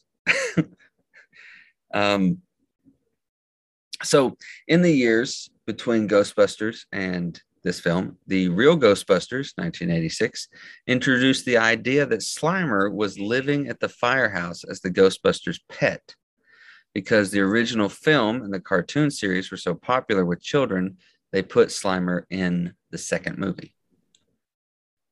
Because if you watch the cartoon that came after the first movie, Slimer's a talking character. And this Oh. is believed to come right out of the animated series and be a follow up to it. So Slimer's been in the fire station the entire time. So it's not explained in the movie, but it's there. Yeah. So that's canon? Like It's canon. that- Yeah. Oh. It is canon. I don't Um, like the idea of them keeping him as a pet. it's very odd. Uh, Yeah, which I didn't watch, you know, every single episode of the animated series. I went back and watched some when streaming became a thing. Um, it's interesting. I mean, I love that Maurice LaMarche voices Egon. and I love him as a voice actor, but they all four look so different. Sure. like do. Venkman's fat and redheaded, and Young uh, blonde. Egon's blonde. It's just, and then to say, oh yeah, it's canon because the series eventually leads into the second movie. Well, then they should have looked exactly like Bill Murray, Dan Aykroyd, Harold Ramis. You would think, wouldn't you? You would think. Um, the yellow gadgets on the Ghostbusters belts are PASS devices, real safety vi- devices used by firefighters all over the world at the time of this production. The device emits a loud alarm if it doesn't detect movement after a predetermined time. For example, if a firefighter is knocked unconscious or trapped, they have uh, they have since been incorporated into the self-contained breathing apparatus worn by firefighters and may include thermal sensors which sound an alarm with temperatures rise rapidly. So, So- in case you get knocked out by a ghost. Yeah. And if you don't move for a certain amount of time, these alarms start blaring on your belt. Okay. So it was kind of cool for them to im- implement that, especially since their base of operations is hook and ladder number eight, Makes sense. Kind of a tip of the cap to the firefighters. Um, the uh, a little bit more on Jason Reitman being Jason, who smarts off to Ray in the beginning. Um, the son of Ivan and the director of Afterlife uh, has also um, did Juno. Yeah. He directed Juno, Up in the Mhm. Air, and Yeah. as we said, Ghostbusters Afterlife. Yep. Um, I knew that one actually. the girl in the lab with the puppy dog is Catherine Reitman, Oh, Ivan's okay. daughter. Okay. Yeah. Got me on that one. Which that's a funny. Let's see what it's like when we take the puppy away. he's so like he's very Sherlockian. There's no because the thing about Sherlock that I learned the most was was more difficult was the most difficult thing to do was not to be emotional. because Sherlock is not emotional. It's facts, it's questions, it's answers. There's no, I mean, like when I mean not emotional, I mean he will raise his voice, but he's he's not tied. Like Egon was very Sherlockian in the fact that he was like, now take the puppy away. It's for science. All business. all business. Um, the New York police officer that receives the report of the Titanic's arrival says the call is coming from Pier 34. In real life, that was the ship's destination. Oh, and also cameo by Cheech Marin there. It is. Better late than never. Better late than never. um, after the release of this film, Louis Tully was added into the Real Ghostbusters cartoon series, as he should be. As he absolutely should be. Mhm. Janine's appearance significantly changed from the 1984 Ghostbusters to conform to her animated counterpart in the real Ghostbusters series. So Janine in the series looked more like Janine in the sequel movie. A little more uh, on the sexy side. Sensual, exactly, which is what 80s and 90s cartoons were very good at doing, was sensualizing women. Oh no, who are you gonna call? Who are you going to call? Um, Ivan Reitman blames the shift of the zeitgeist for the film's chilly response. Uh, Tim Burton's Dark Batman 1989 came out a week after this. Ghostbusters 2 held the number one spot for a week until the Dark Knight himself laid justice No shame in losing to Batman though. No. No shame at all. Not at all. Um, ironically, Tim Burton has a movie has a music credit in this. In the credits, Ghostbusters? Tim Burton did some music for the credits in the sequel. No way. Mm-hmm. And guess who else is on the album? Who's that? Elton John What? is on the Ghostbusters 2 album. The Ghostbusters 2 album, dude, has Elton John, Bobby Brown, Ray Parker Jr., Run DMC, uh, uh, Jazzy J. Um, it is a phenomenal album. If you go back and look at it uh, and listen to it, it's fantastic. James Taylor, James Taylor, New Edition, Run DMC, Elton John. Yeah. Wow. what an album! Wow. and it really highlighted that 89 era of music because we weren't really to the boy bands yet new edition had like just come on the scene and they were like the first boy band and before marky mark was even a thing stuff like that um there was new edition the greatest boy band to ever live Yeah, here's Danny Elfman.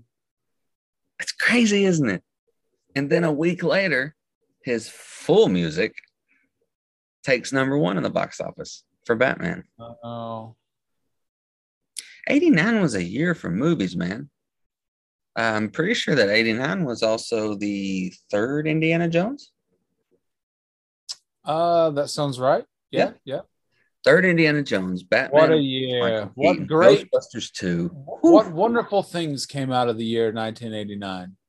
Not just to mention films, but two phenomenal nerds were born in the year of 1989. Hey, that's what I hear. That's what that's the word going around the campfire right now. The scene involving a woman's mink coat coming to life was originally written and storyboarded for the First first. Ghostbusters. Yep. The mink coat coming to life. every time it happens, I'm like, it's the 80s. like, it was just so funny because today the mink coat would have eaten the woman. Yeah. It yeah. She, she got out of that one easy. Yeah. You're That was a cool idea. That, that was a really cool effect. like, because today's paranormal movies would have had it come to life and tear her apart. Oh, yeah. You're lucky it ran off. I'll be a vegan. I promise. Uh, so last one, the main bad guy's named Vigo von Homburg Deutschendorf. The actor who plays Vigo is Willem von Homburg. William T. Deutschendorf and Henry J. Deutschendorf, oh, the second, play Oscar. Oscar. They're nephews of John Denver. Oh, John didn't freaking Denver, whose real name is Henry J. Deutschendorf. John Oh, freaking Denver. wow. You kind Hmm. of blew my mind with that one. Mm-hmm. Mm-hmm. Ghostbusters 2. there is one joke that I didn't talk about. It's a very scientific joke. Uh, uh, when Venkman teases Egon, how's school? I bet the ladies love that big cranium. He says, uh, I think they're more interested in my epididymis. The uh, the epididymis are the small tubes that connect the vas deferens to the testes. Oh, goodness. it's It's kind of a awkward thing subtle. say, John. subtle. You know, you know who would make a good Egon, maybe if he didn't play it the way he plays his main his character. Um, Sheldon. Oh, uh, Jim Parsons. If he didn't play it as abstract as Sheldon is, I think he could play a good Egon. Yeah, but I feel like it'd be too similar, so he probably wouldn't be good at that. No. Maybe had Sheldon not existed, he would have been great. Yeah. Yeah. But I would, I feel like I would associate it with with Sheldon. I feel like everybody would. Yeah. Um, so as I said, we got some more thoughts and questions. Ooh. So let's get into these. Uh, Digital Dissection Podcast had this to say just as funny as its predecessor. Despite some familiar tropes, it's enjoyable because we get to see our favorite characters and what they did after the original. The best part about the sequel is watching our favorite characters carry on with their lives. It's true. Yeah. Just wish that things had turned out differently for Dana and and Pete. Uh, Nerd Crusade podcast asked which character of all three movies, three movies, deserves a life size plush? Because obviously there's only three of these, right? Like there are only three Indiana Jones movies, right? Oh. Uh. You're saying one, two, and Afterlife. We're gonna ignore 2016 one. Um, I think they all do. I think all four Ghostbusters do, and I think that we need a Stay Puft life size plush. Slimer. I would I would love a massive life size plush of Stay Puft that you can like sit on, like it's also beanbag, oh, Okay. surely that exists. big and sits in the corner. Oh, I was just looking today for Black Friday deals on those big, you know, chill sacks like that. yeah. Yeah. Still more than I want to pay, but maybe one day I'll I don't know. Who do you think? Stay Puft is that the best one? Yeah, I think so. Or Yeah. maybe Slimer. Slimer or Stay Puft, definitely. Um, TSP and OE podcast says, I am a fan, a huge fan of the original. I've watched it, no lie, a hundred times. The sequel did nothing for me. I've watched it maybe twice. Thought it was a lot of the same, just replayed, and I think Bill Murray's ego, as well as others, maybe got in the way as well. Very disappointing film for me. Interesting. Interesting. Yeah, I've I've heard people say that before. Yeah, I've heard that old Murray's got an ego. Yeah. Did you know that Bill Murray uh, doesn't have an agent? I did not know that. He has a voicemail. He has a voicemail. You leave a voicemail. And in the time that you can leave a voicemail, which is what these days, a minute and a half? If in that a minute and a half you pique his interest, he'll call you. So you have like a minute or however long a voicemail is to pitch what you want Bill Murray to be a part of. And if in that short time he you've piqued his interest, he'll call you back. So essentially an elevator pitch. Pretty much Yeah, get an elevator pitch. down Bill Murray. An elevator ride. Still in 2021, no agent. He has a voicemail. He's a pro. He can do what he wants. Yeah. Our dear friends, I understood that reference podcast. Uh, Ghostbusters 2 is definitely a disappointment compared to the first one, but does it really deserve the almost retrospective dislike that it seems to have nowadays? Oh. In my case, I definitely don't love it, but this is not to say it's not a good movie. Just that compared to the first one, it isn't as good. There's some great ideas, and it's a nice, feel good movie and some laughs. I think you'd like I understood that reference. You should listen to them. They're very well spoken. Oh, I like them. Uh, at Grief Burrito on Twitter asks, Why has that guy got such an intense stare? And why does he think it's acceptable to be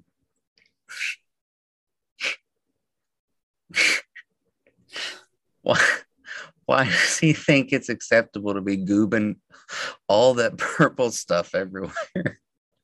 I mean, in public streets too. because he's Vigo, the scourge, scourge of Carpathia. He does what he It's wants. He doesn't abide by your rules. he can be goobing all over he wants. He just cubes all over the place. Uh, so Wizard Podcast says it's not very good and kind of proves that the point that the original is lightning in a bottle. Even the entire same team from the first one couldn't make the sequel good. Okay, well, Yeah. At Dre Driven 83. Big shout out to Dre uh, on Twitter. Uh, loved his favorite moments. Bobby Brown's song, yeah. the Titanic showing up. and the Statue of Liberty marching down the street. Yeah. Those are his favorite moments. I'm telling you, when I was hanging out with Dre and we were talking Ghostbusters at New York Comic Con, even then he was like, that Bobby Brown song on the second one, man. I love that part. Like, I Yeah, love it really Bobby Brown slaps. song. so uh, I can attest My, he does. my favorite it. part of the second one is them yelling at the slime. You disgusting slime. Uh, oh, and this is one we got. DJ Mike Howie himself Ah, sent his thoughts. Not too bad. A solid sequel, but the only thing I really remember the most is Vigo the Carpathian. Man, a few words. Oh my oh, God. command me, Lord. At Chris Mac 1723 on Twitter asks, Chris Money Mac. What do you think happened between Dana and Peter? We get a little hint, you know. He says, "You don't, you didn't understand. I'm a man. I have needs. I have Called to her be old ball and chain. She said, "You called me the old ball and chain," and I guess comfortability. I think it's that he doesn't take anything seriously. Yeah, I think that he's always making everything a joke, and and that's a wonderful trait to have to an extent. oh but yeah. then you get to the point where it's like, okay, enough. So Mhm. I think she had enough.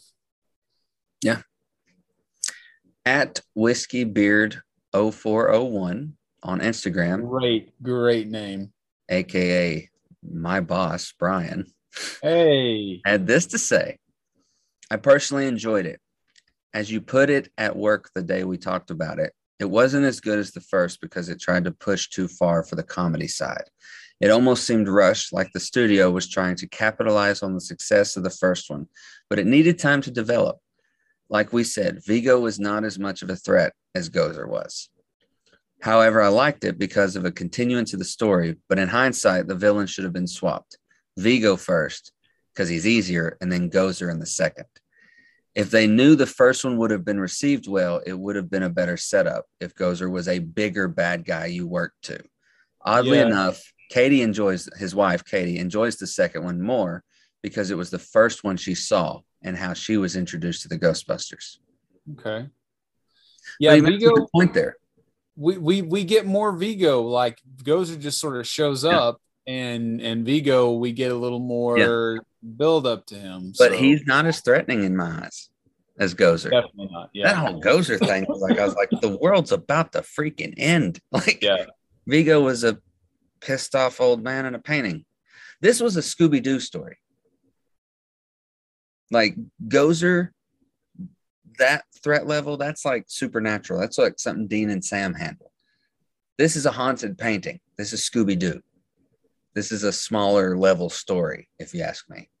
So he makes a very valid point. Vigo's not as threatening, but if they had known as su- the success the first one would be, They probably Plus, could like, started out with a smaller when boss. when he tran- transferred his spirit into the body of that baby, Mhm. that baby's not very threatening.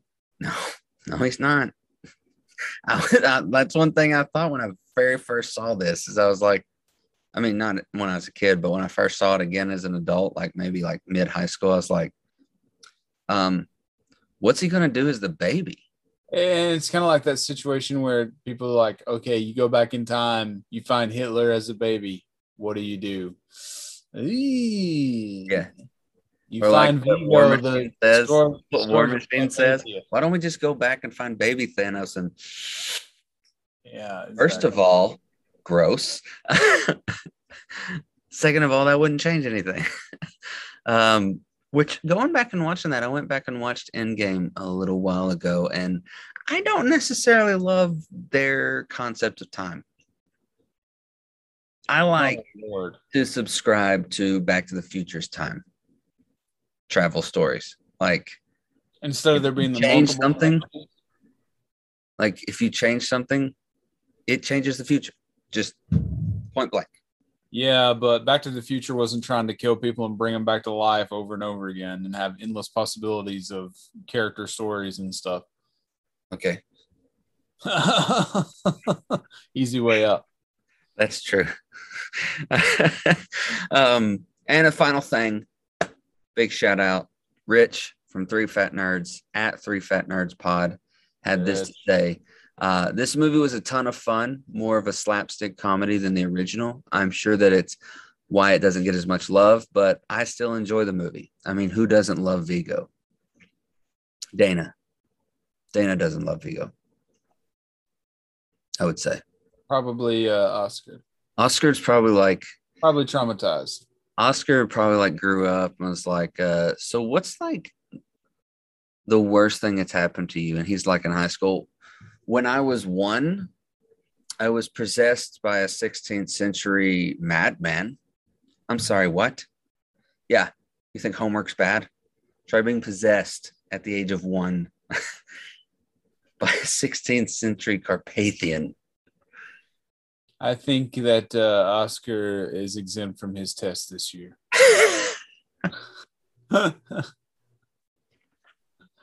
wow. That's funny. That is funny. So, final thoughts on Ghostbusters 2. What are they, Juice? Ghostbusters 2. Uh, again, not as good as the first one, but dang, I think a pretty good effort at a sequel. Um, and uh, now that we've talked Ghostbusters 1 and 2, I'm looking forward big time to seeing Afterlife and discussing that. And I think rumor has it we're going to try to watch the old uh, Yes. ill-conceived 2016 uh, Ghostbusters reboot that I've never seen before. We're going to try to check that out. We and I also hear that we might be making our own ectoplasm. So I've heard that. lots of things on the horizon for you boys. Yes, absolutely. Um, so, I, I mean, I've already said, you know, how I feel. Of course, you're not going to get lightning in a bottle the second time. Uh, I believe I've also said that about American Dad, Cleveland Show, stuff like that. It'll never be Family Guy for me, but I cannot hold that against American Dad and things like that. It won't be Family Guy because it's not Family Guy. This isn't the first Ghostbusters. It's just not. It's the sequel. And everyone knows the curse of the sequel, just like everyone who's ever been on stage in their life. And I had to explain this to the cast on Friday the curse of the second show. Oh, we've done it. We're okay. Always the worst of all of them is the second show. every time. I had to explain that to like Wes came to me. He's like, "Can uh, can you explain to them, you know, since you're the veteran and all this, you know, it's the second show. Please keep energy up." And that, but then that also got me thinking: Is that all in our head as actors? We're getting told about the curse of the second show, so we immediately think, "Oh, it's the second show. I'm gonna be, I'm gonna be." No, I, I think it's just in nature to let your guard down. When Mhm. when you fear the unknown and then it's no longer the unknown, you're not as afraid anymore. When you're not as afraid, you don't have your guard up. Yeah. Simple as that. They don't know to think ahead to combat that stuff yet. Yeah. It's just comes with experience. So all this being said, it's a sequel. I mean, it does have the curse of the sequel, but as sequels go, I didn't hate it. I liked it. I did. I have I have enjoyed talking Ghostbusters 2. Obviously, not as in detailed as the first one. Uh, so this one will be in one part, not two. um, but I'm excited. I'm excited. I am thoroughly excited for the next couple of days because people are already posting on social media like I've seen it. It's beautiful, stuff like that. Um, Heard a lot about, you know, stop by concessions and get napkins for for the the- crying in the last section of the of the movie. So bro, I'm telling you, man, it's uh, it's beautiful. I'm gonna try not to get a little teary eyed just talking about it. I'm gonna save it for the for the movie. I'm looking forward to it. Yeah. Um, but thank you for tuning in, nerds. Um, please continue to uh, send in thoughts and questions on things. Uh, go ahead and send us your thoughts and questions on the reboot. And uh, by the time we talk about Afterlife in the next episode, it will have been at the embargo time. So send in your thoughts or your questions if you've seen the movie. Um, and, I- and I also really thoroughly enjoy what I'm seeing out there. And this is what I love about Ghostbusters fans is I'm not seeing spoilers, I haven't seen a thing. not seeing spoilers. Keep Yeah. up the good work, Ghost Heads. I love it. I love that you're not seeing spoilers. Um, if you haven't seen it, get out and see it. Get out and support this. Get out and and watch this movie over and over because what Jason Reitman has done uh, is the only thing I'm going to say. If you haven't seen it, it's a love letter to us, Ghost Heads. It's a love letter, and it's beautiful and it's great and it's funny and it's scary and it's it's everything that you want in a 2021 Ghostbusters movie. Um, can't wait to talk about it. Uh, we'll talk a little bit about the reboot that they did in 2016, likes, dislikes, things like that. So send in your thoughts and questions on both the reboot and Afterlife. That's about it for me, Juice. What do you think? That's it for me, man. Awesome. But just remember, nerds, the end of the 30 and Nerdy podcast episode is just a doorway. Time is but a window, and we'll be back. Something strange in your neighborhood. Who you gonna call?